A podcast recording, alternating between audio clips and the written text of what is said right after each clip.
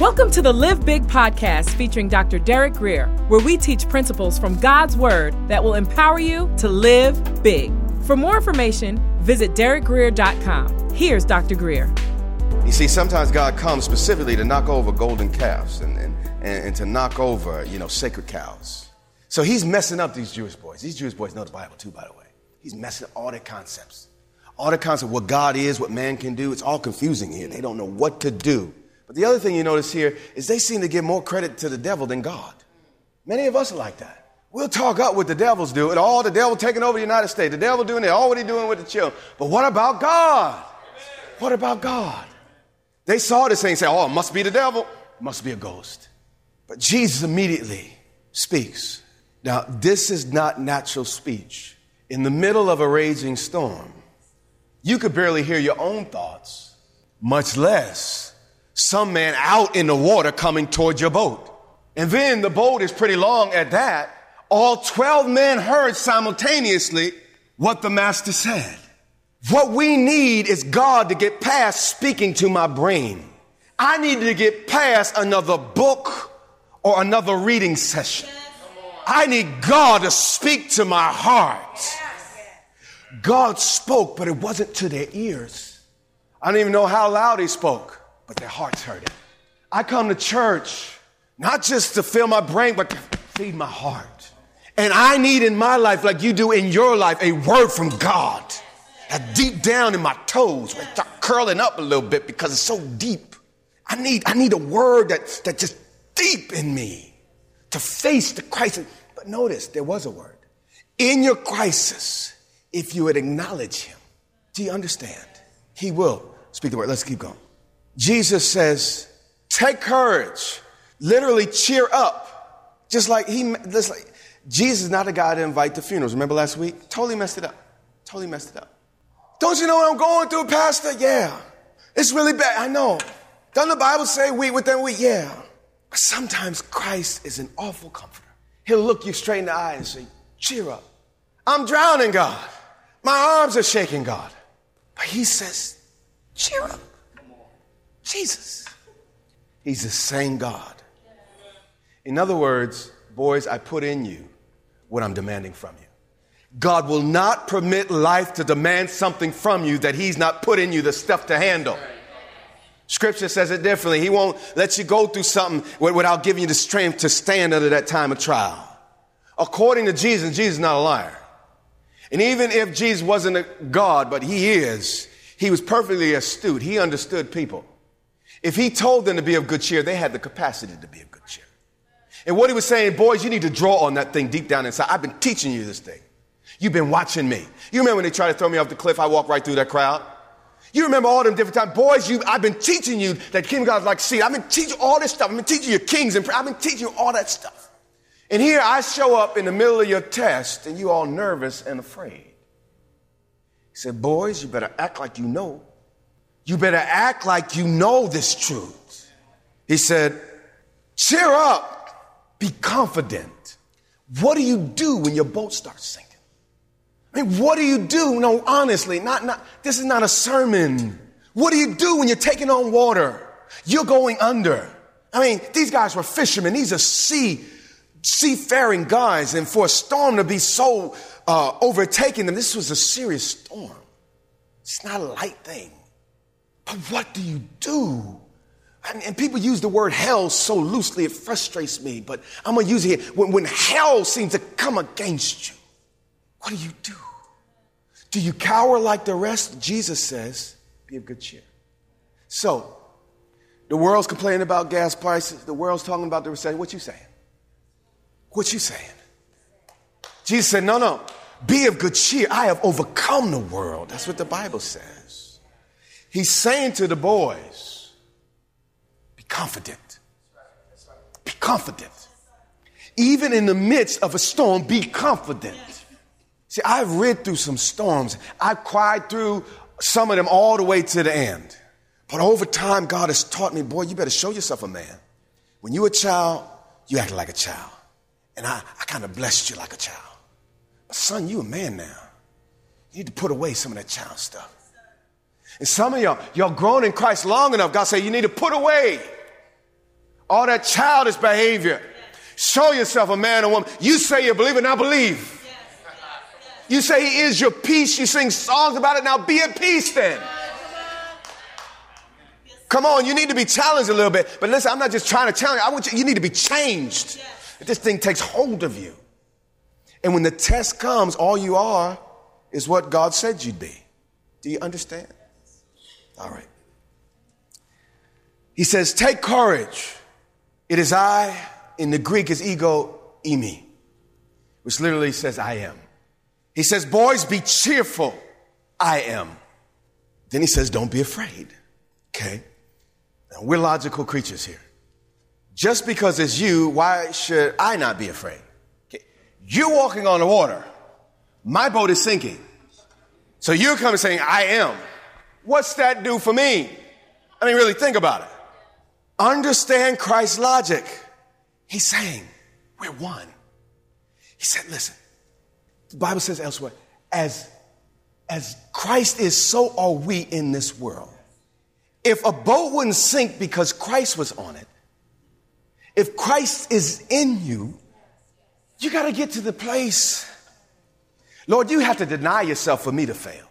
You'd have to start self destructing your head spinning before you leave me out there by my lungs and let me fail in this thing.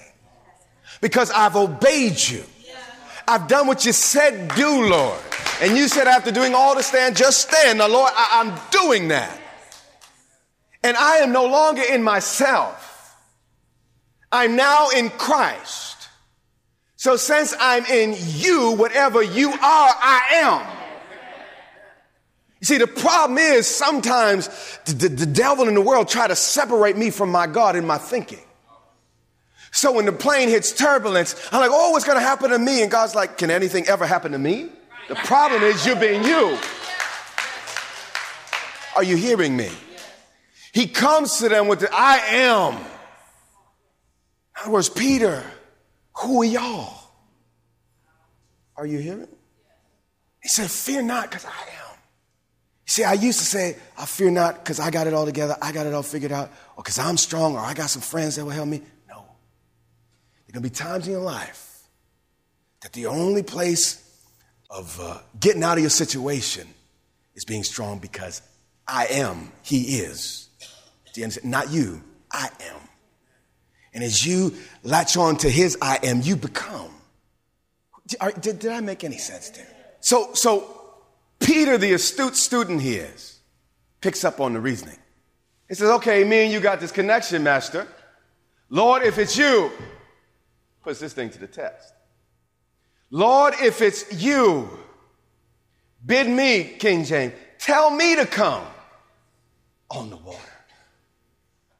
Do you hear the presumption, quote unquote, that religious people would say? The audacity? You think you're Jesus, Peter? How dare you? Jesus can walk on the water, but Peter, I, I saw what you did on the shore. Ah, come on. That's right. But it's not about Peter, it's about I am. Yes, yes, Are you hearing me? He said, Lord, if it's you, if I can verify that's your voice out there, because this is scaring me. Again, you done messed up my category. But if you verify this is you, you see, Peter understood that everything Christ was, was his. You see, a father son relationship, you understand that everything the, the, the daddy got, the child got, belongs to him. So, deep in the thinking of these men, Jesus been planting the seed and been watering it, and he's saying, guys, whatever I can do, you can. In fact, he says, greater miracles shall you do. He's saying basically, y'all gonna live longer, y'all gonna travel more places, y'all gonna do some greater work shall you do because I go unto the Father. You, you need to see yourself differently. You know why I'm gonna make it? Because I am.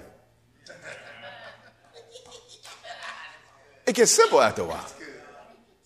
And to someone else, that reasoning seems silly. It can even seem braggadocious, it can seem cocky, it can seem arrogant. But the Bible says, make our boast in the Lord. You see, if I'm walking with God, doing what He's saying to do, God would have to fail before He don't pull through for me. How many y'all got that type of faith? How, How, see, many of y'all got that, you know, that church faith, you know, and, you know, I, forgive me for, I just, they keep coming out, but I try to be nice, but, you know, little sissified church faith, church mouse faith. But God is raising up some lions. Do you understand what I'm saying? They'll have some real, when the Son of Man comes, will he find faith? Anyone that believes, you know, well, I believe I'll die when I go to heaven. Well, that's good, but what about right now? Do we have any faith that, that, that that's, that's, larger than, than dying and being no good to people on planet Earth and going to glory? Without faith, it's impossible to please God. So we, we, we, okay, we need to have some faith. I, I, I don't know how to even say all I want to say here. Lord, if it's you, tell me to come to you on the water. He understood his destiny was wrapped up in Christ. And Jesus spoke. He said, Come. As you've heard said before, Peter did not walk on the water, he walked on the word. Many of us, what you walking on? What you walking on? They began in a natural boat to get across shore. Then Jesus released it his word in the middle of a storm. And that word became more sure than the boat. It's like the Wile E. Coyote and Roadrunner cartoons where, you know, Wally would cut off the branch with Roadrunner. See, I'm showing my age because some of y'all are just like, who is he talking about?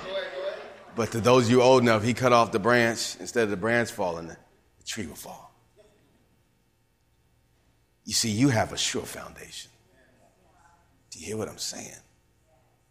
So Peter said, Lord, if it's you, if our destinies are intermingled, if I'm going to really operate in Christ and I'm going to live this thing like I am in you and, and you in me, as he said in John 15, and if all this is true, bid me to come out there so I can do it with you. Then Peter got down out of the boat, walked on the water, and came toward Jesus. But when he saw the wind, he was afraid. Now tell me, just give me a little bit of help here. We're beginning, we've got to wrap up in a few moments. Just a little help. On the calmest day, when the wind's not blowing, the sun's real bright, just quiet. Can you walk on the water? So, what does the wind have to do with it? The point of this thing is how easily we're distracted with nonsense. So easily distracted with irrelevant issues and points. Are you hearing me? Well, she doesn't like me. He hurt my feelings. They didn't come to my party.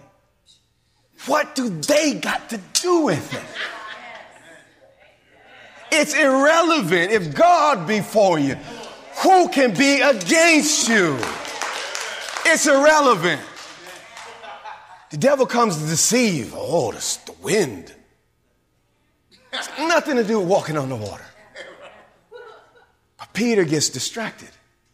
He gets his eyes off of what's relevant. He gets his focus off Jesus. And when he gets his focus off, the Bible says beginning to sink. Now, we can criticize Peter. At least Peter got off the boat. That's right. That's right. You know, I, sometimes in my life, I say, Lord, I didn't do this right. I should have done that. And God's so sweet. He's like, well, son, at least you got out the boat. Yeah, you, you're hearing all that criticize citizens for the, for the shoreline, but they still in the boat side.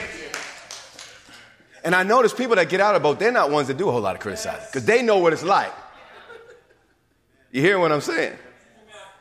and beginning to sink, he cried out. What'd he do? Yeah.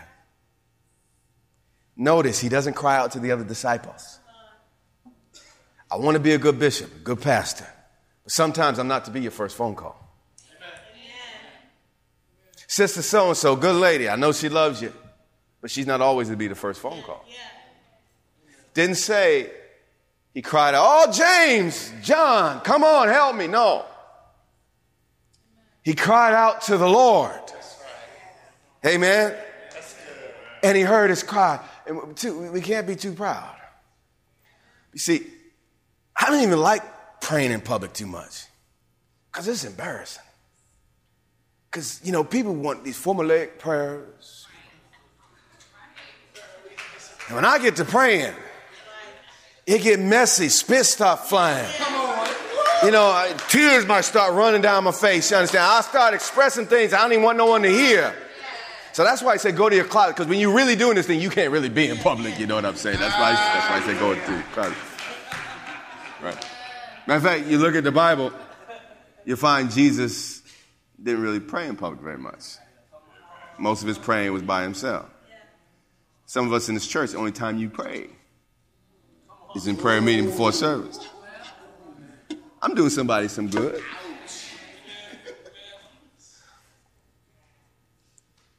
Beginning to sink, he cried out. Man, and this is not a deep theological prayer. It's not long. There's no piano. There's no choir. There's nothing. Sometimes the best prayers are short and from the heart. Lord, Master, save me. That was it. I didn't even know hermeneutic, homiletical, no, nothing. Just master, I'm yours. And once you call a master, you're saying that there's a relationship.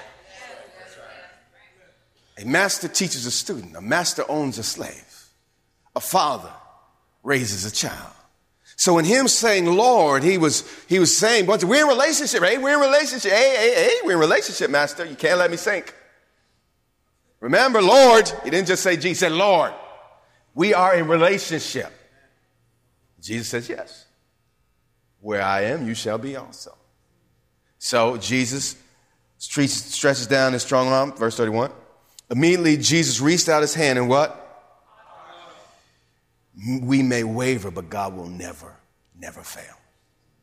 Then Jesus says, and we got to hurry up here. Oh, you of what? Good intentions are not enough. God wants us to have some faith. He said, Lord, I intended to. God said, Well, I want to see some faith. Lord, I meant to go to that meeting. I meant to do this. I meant to open. No, no, no, no. Good intentions will get you nowhere. I mean, it's a, I guess it's a great start if you're going to have faith to it, but without faith, it's impossible to please God. You of what? Little faith. Now, we've heard teaching on faith, but what is faith in this passage? Faith is doing what Jesus was doing. True faith believes I can do what Jesus did.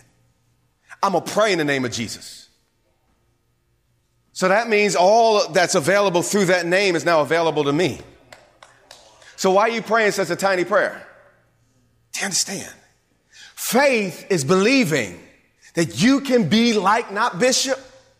I hope you learn something. Follow me as I follow Christ. But faith is believing I can be like him. If Jesus didn't get all excited. And you know that lady that was washing his feet, you know, with the hair and everything? Look, y'all weren't there.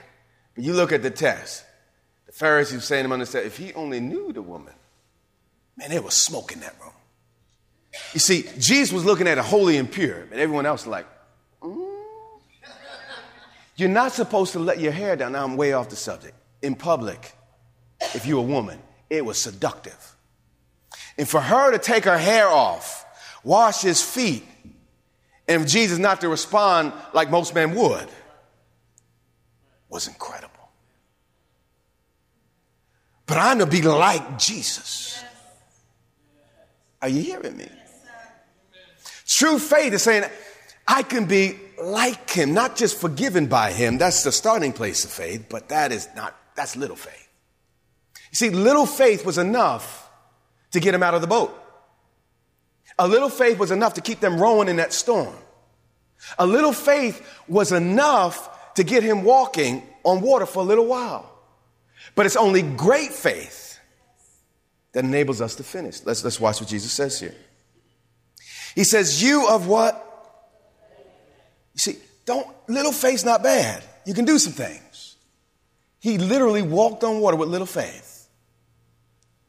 But my prayer is that we in this room come to a place of great faith. that we get to a place that we don't, we don't get distracted, we don't lose focus because of things around us. We keep our eyes on the prize, on Christ Jesus. And, and, and he does, now I, I want to be saved by him, but, but, but my prayer is for him to have to save me sometimes just a little bit less.